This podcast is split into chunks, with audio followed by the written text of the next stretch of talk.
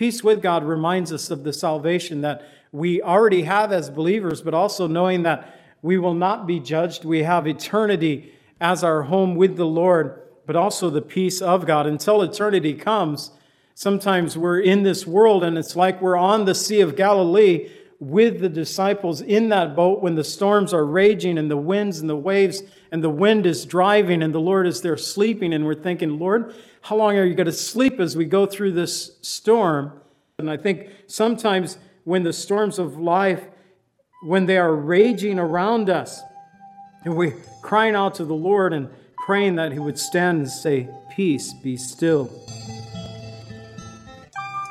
You're looking too far that need you have inside.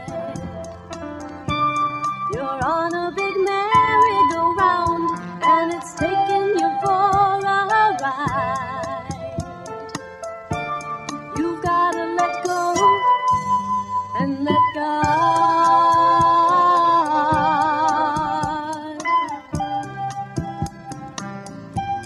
Welcome to the Cleansing Word. We invite you to stay with us as Pastor John Pinnell of Calvary Chapel Lake Villa takes us through a verse by verse study from God's Word. Each Monday through Friday, we'll be airing messages to encourage you in your faith that you might grow in the knowledge of our Lord and Savior, Jesus Christ. I hope that you enjoy this broadcast, and I'll return at the close of this teaching to give you more information about our church and how you can obtain a copy of this message. Now, here's Pastor John with today's message from God's Word.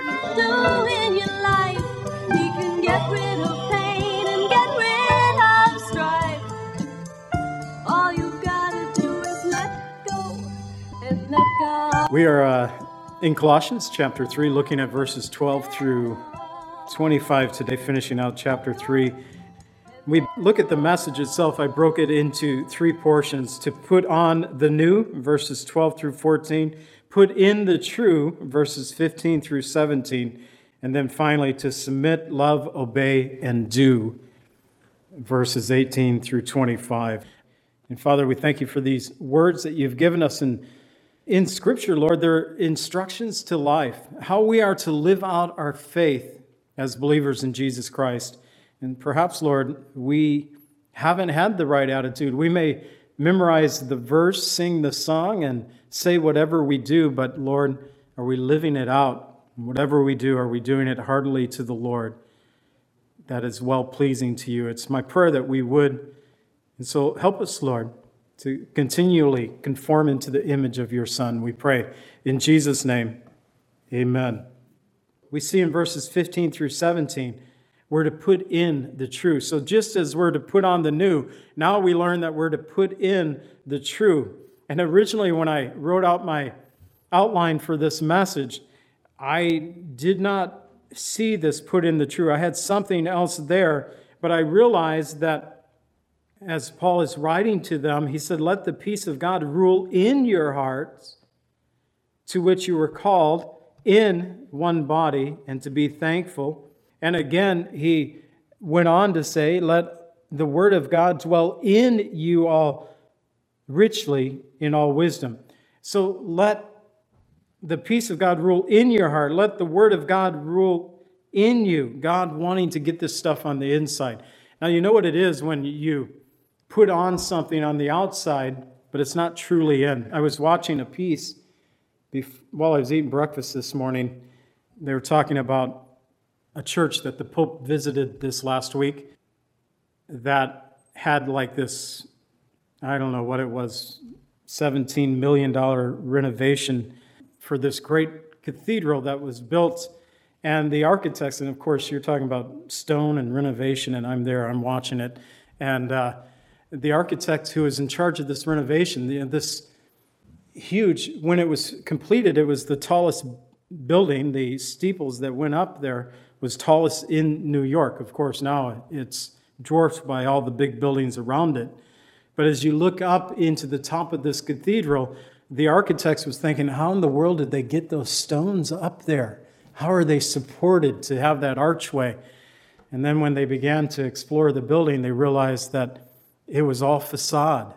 They reached a point where the stone stopped and they made it out of wooden plaster and they just painted it to look like stone and from 70 feet, you can't tell the difference.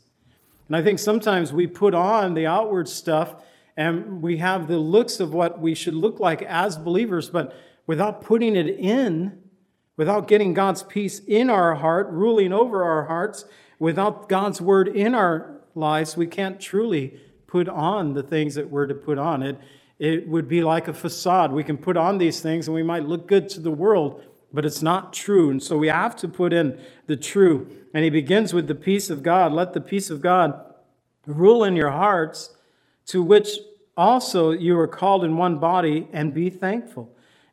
Paul first encourages us to put the peace of God into our hearts. It's been said that we cannot know the peace of God apart from the grace of God. And once we find God's grace through salvation, then peace follows that. In Romans 5:1, Paul speaks about the peace with God, saying, Therefore, we have been justified by faith, we have peace with God through our Lord Jesus Christ. But it's not just the fact of having peace with God, we're to have the peace of God, peace of God in our hearts.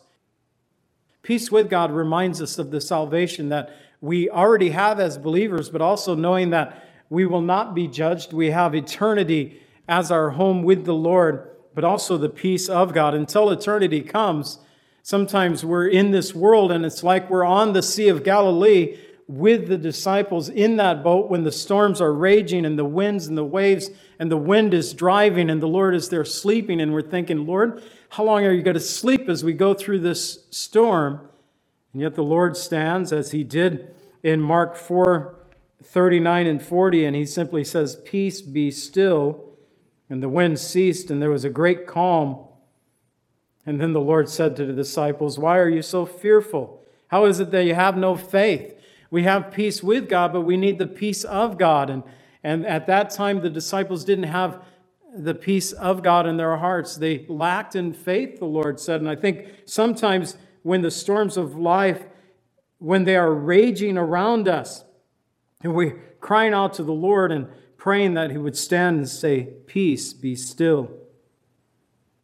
But it's also important that, that we realize that He didn't come to bring peace on earth. He said this Himself in, in Luke 12 51. Do not suppose that I came to give peace on earth. I tell you, not at all, but rather division.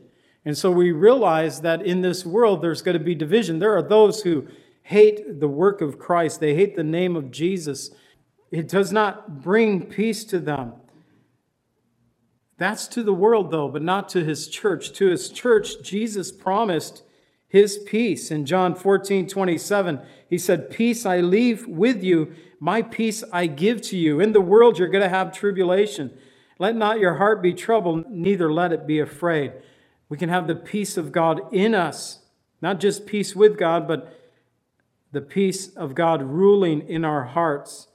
That way, Philippians 4 6 through 7 makes sense, where it says, Be anxious for nothing, but in everything by prayer and supplication, with thanksgivings, let your requests be known to God, that the peace of God, which surpasses understanding, might guard your hearts and minds in Christ Jesus our Lord. That we get God's peace in us, it becomes that guard for us.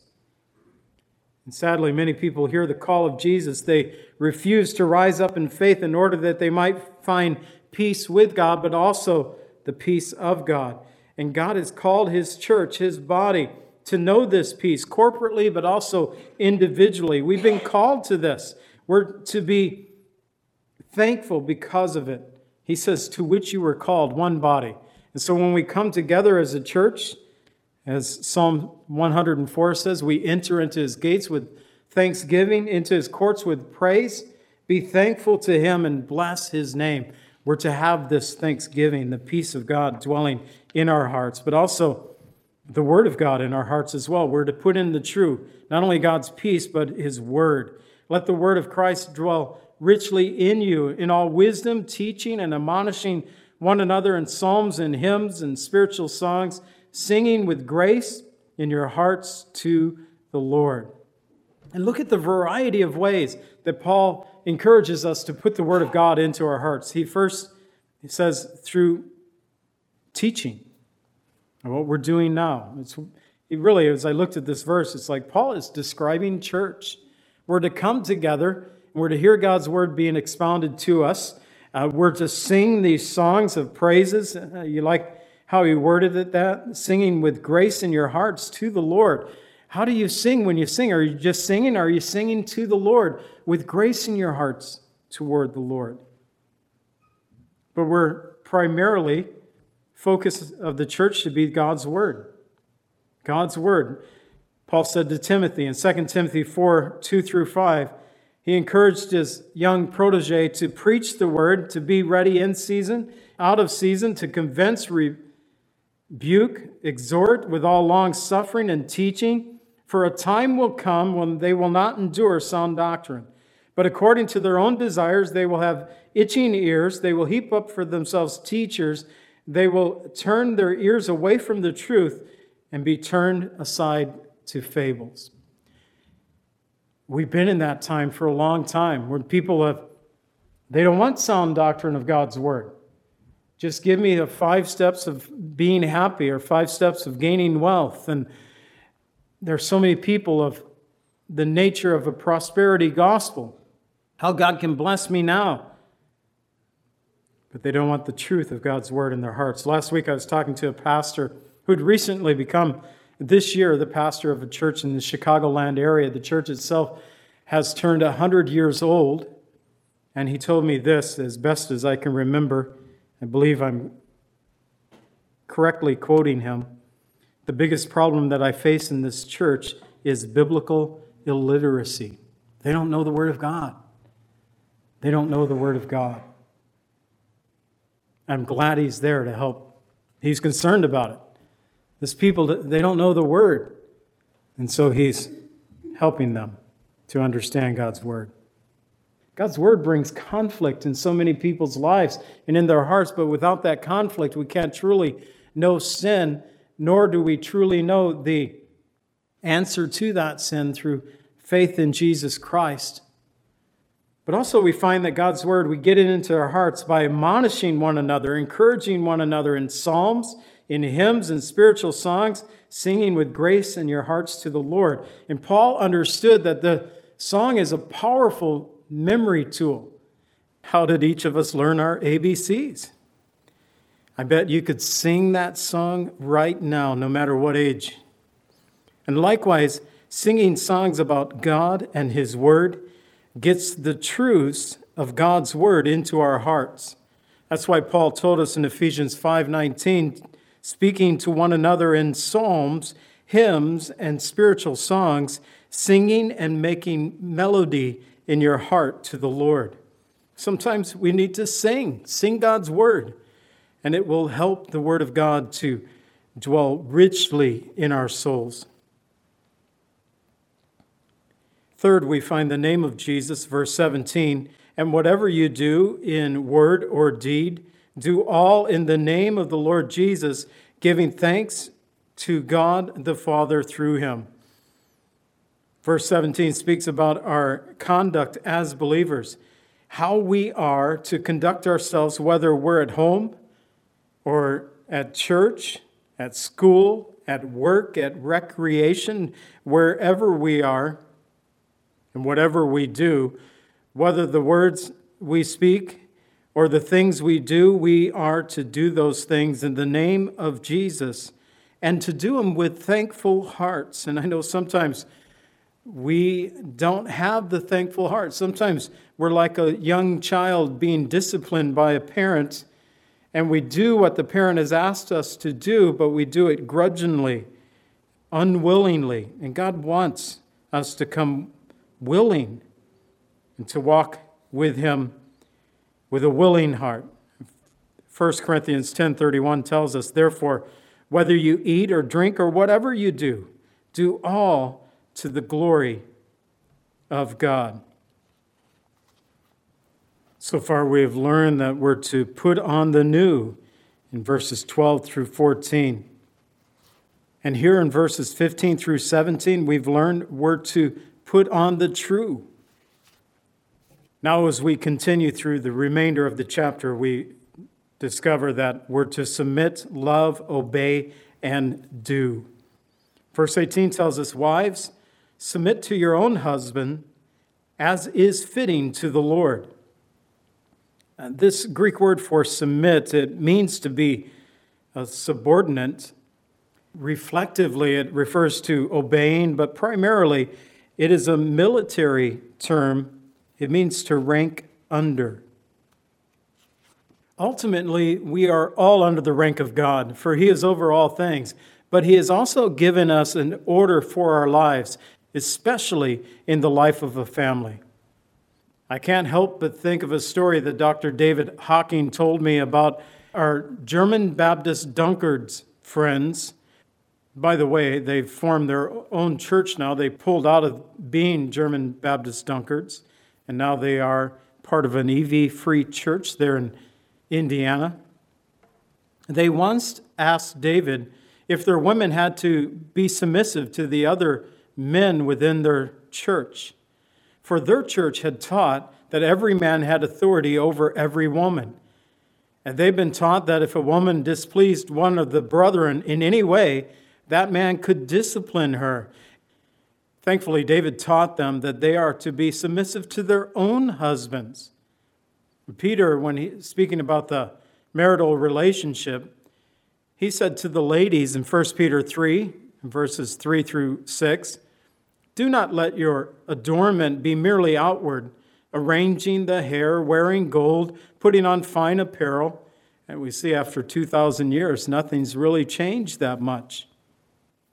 He goes on to say, Rather, let it be the hidden person of your heart with the incorruptible beauty of a gentle and quiet spirit, which is very precious in the sight of God. For in this manner, in former times, the holy women who trusted in God also adorned themselves, being submissive to their own husbands, as Sarah obeyed Abraham, calling him Lord, whose daughters you are, if you do good and are not afraid with any terror. In verse 19, we read, Husbands, love your wives and do not be bitter toward them. This Greek word for love, it's that agapeo. It's a word that's rarely found outside of the New Testament scriptures, and it seems to describe love in its purest form. It was used to describe the love of God toward his Son and also Jesus' love toward his Father. God's love toward the world and the love that we have toward God and each other. This is a love that speaks about the welfare of all and works with no ill toward anyone. In Ephesians 5 25 and 28, very similar passage, Paul writes, Husbands, love your wives, just as Christ also loved the church and gave himself for it, that he might sanctify and cleanse her with the washing of the water of the word, that he might present her to himself a glorious church, not having spot or wrinkle or any such thing, but that she should be holy and without blemish. So husbands ought to love their own wives as their own bodies. He who loves his wife loves himself. Not bitterness, Paul tells us, but agape love is to be the standard in each of our marriages and in our homes. Verse 20 Children, obey your parents in all things, for this is well pleasing to the Lord. This word for obey, properly, it refers to someone who responds to a knock at the door, kind of the who is it? And someone comes to answer that door, but in context, it refers to a child listening to and conforming to the authority of their parents. The qualifying phrase in this verse, it's well pleasing to the Lord. God loves it when a home works in unity together in love toward Him and love toward each other. And God has given us a proper order of things that, when followed, our society functions well. And I believe that this includes marriage between one man and one woman Once children become part of that family, dad and mom do their best to bring them up in the training and admonition of the Lord, according to Ephesians 6 4. And then in verse 21, fathers, do not provoke your children lest they become discouraged. That word for provoke means to excite, to stir up, and it can have both a positive or negative meaning. In other words, don't push your children to the point of anger or wrath. And I know at times this can get very difficult, especially during the teenage years. And sometimes it drags on into the 20s, into the 30s, and, and these days, even longer than that. The Bible isn't telling us not to correct our children. No, the word tells us correct your son, and he will give you rest. Yes, he will give delight to your soul.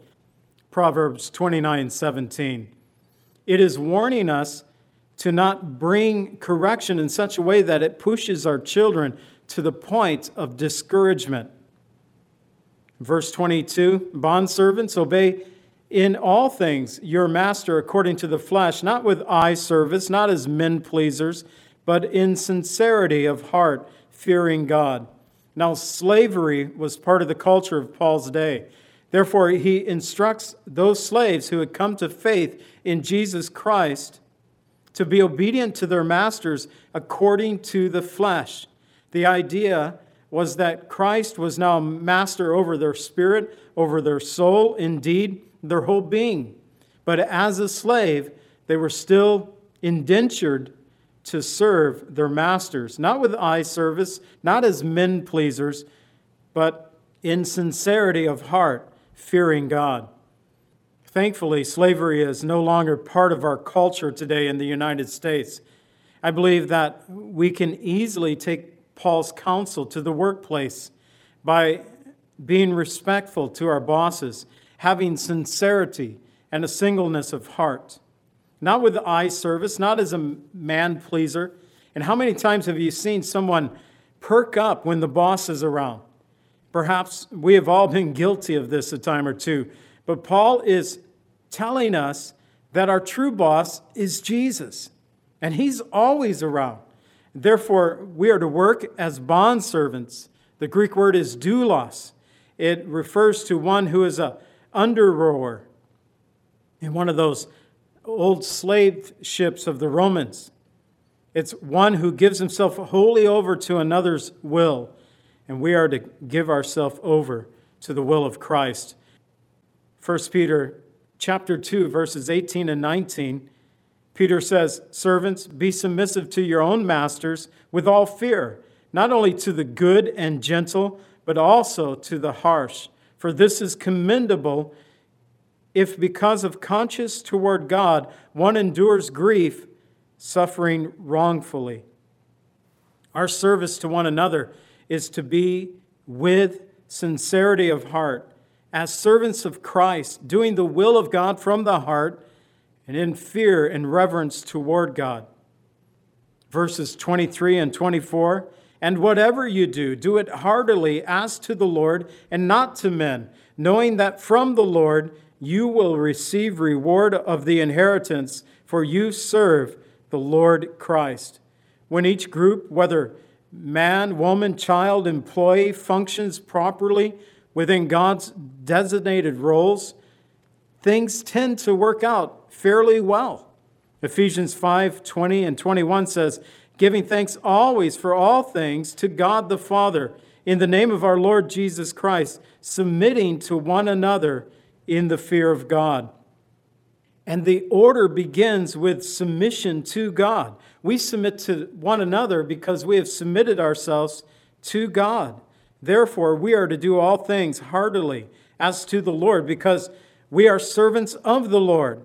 And we know that our ultimate reward will not be from man, but from God. Finally, in verse 25, Paul says, But he who does wrong will be repaid for what he has done. There is no partiality. Paul closes with a reminder that judgment is coming and that God's judgment will be fair.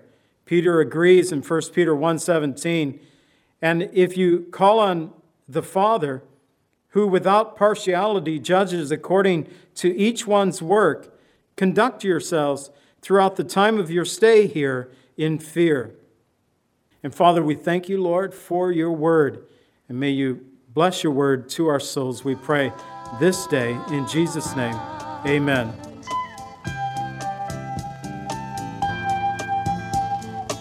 Calvary Chapel is a fellowship of believers in the Lordship of Jesus Christ. Our greatest desire is to know Christ and to be conformed into his image by the power of his Holy Spirit. If you would like more information about Calvary Chapel, or if you would like a copy of today's message, please contact us at 847 265 0646. That's 847 265 0646. Thank you so much for joining us today, and may the Lord richly bless you as you worship Him today.